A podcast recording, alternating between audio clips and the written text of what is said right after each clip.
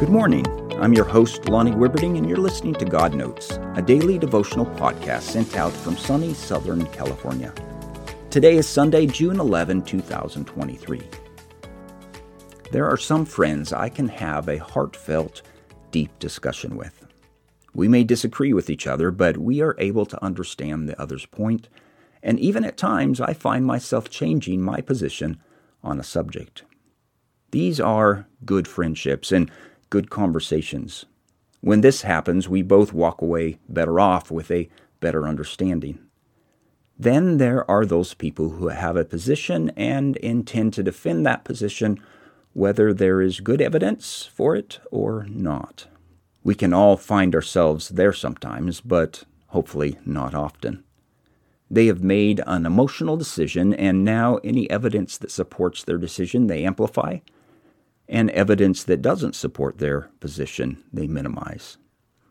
They think they are logical, as all of us like to think we are, but in reality, the logical arguments are just there to justify what they want. I have a few friends who have chosen to believe there is no God. They cite logical answers, but I wonder if it's an emotional decision. If there is no God, that means there is no one to answer to for my behavior. And for the selfish human heart that doesn't want to answer to anyone, that feels good.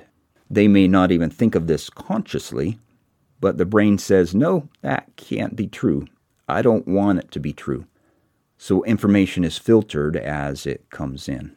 But if you and I are humble enough to be open to the possibility of a God, there's plenty of evidence. Psalms 19, 1 through 4 says, The heavens declare the glory of God, the skies proclaim the work of his hands. Day after day they pour forth speech, night after night they reveal knowledge. They have no speech, they use no words, no sound is heard from them. Yet their voice goes out into all the earth, their words to the end of the world.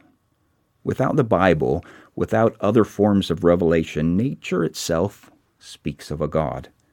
The distance of the sun from the earth, creating the perfect temperature for life, the moon that moves the tides, the atmosphere that is just perfect to sustain life, the microscopic cell, the building blocks of life that are irreducibly complex.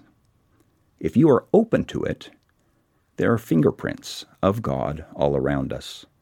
The voice of a Creator speaks, speaking to anyone who is open to listen.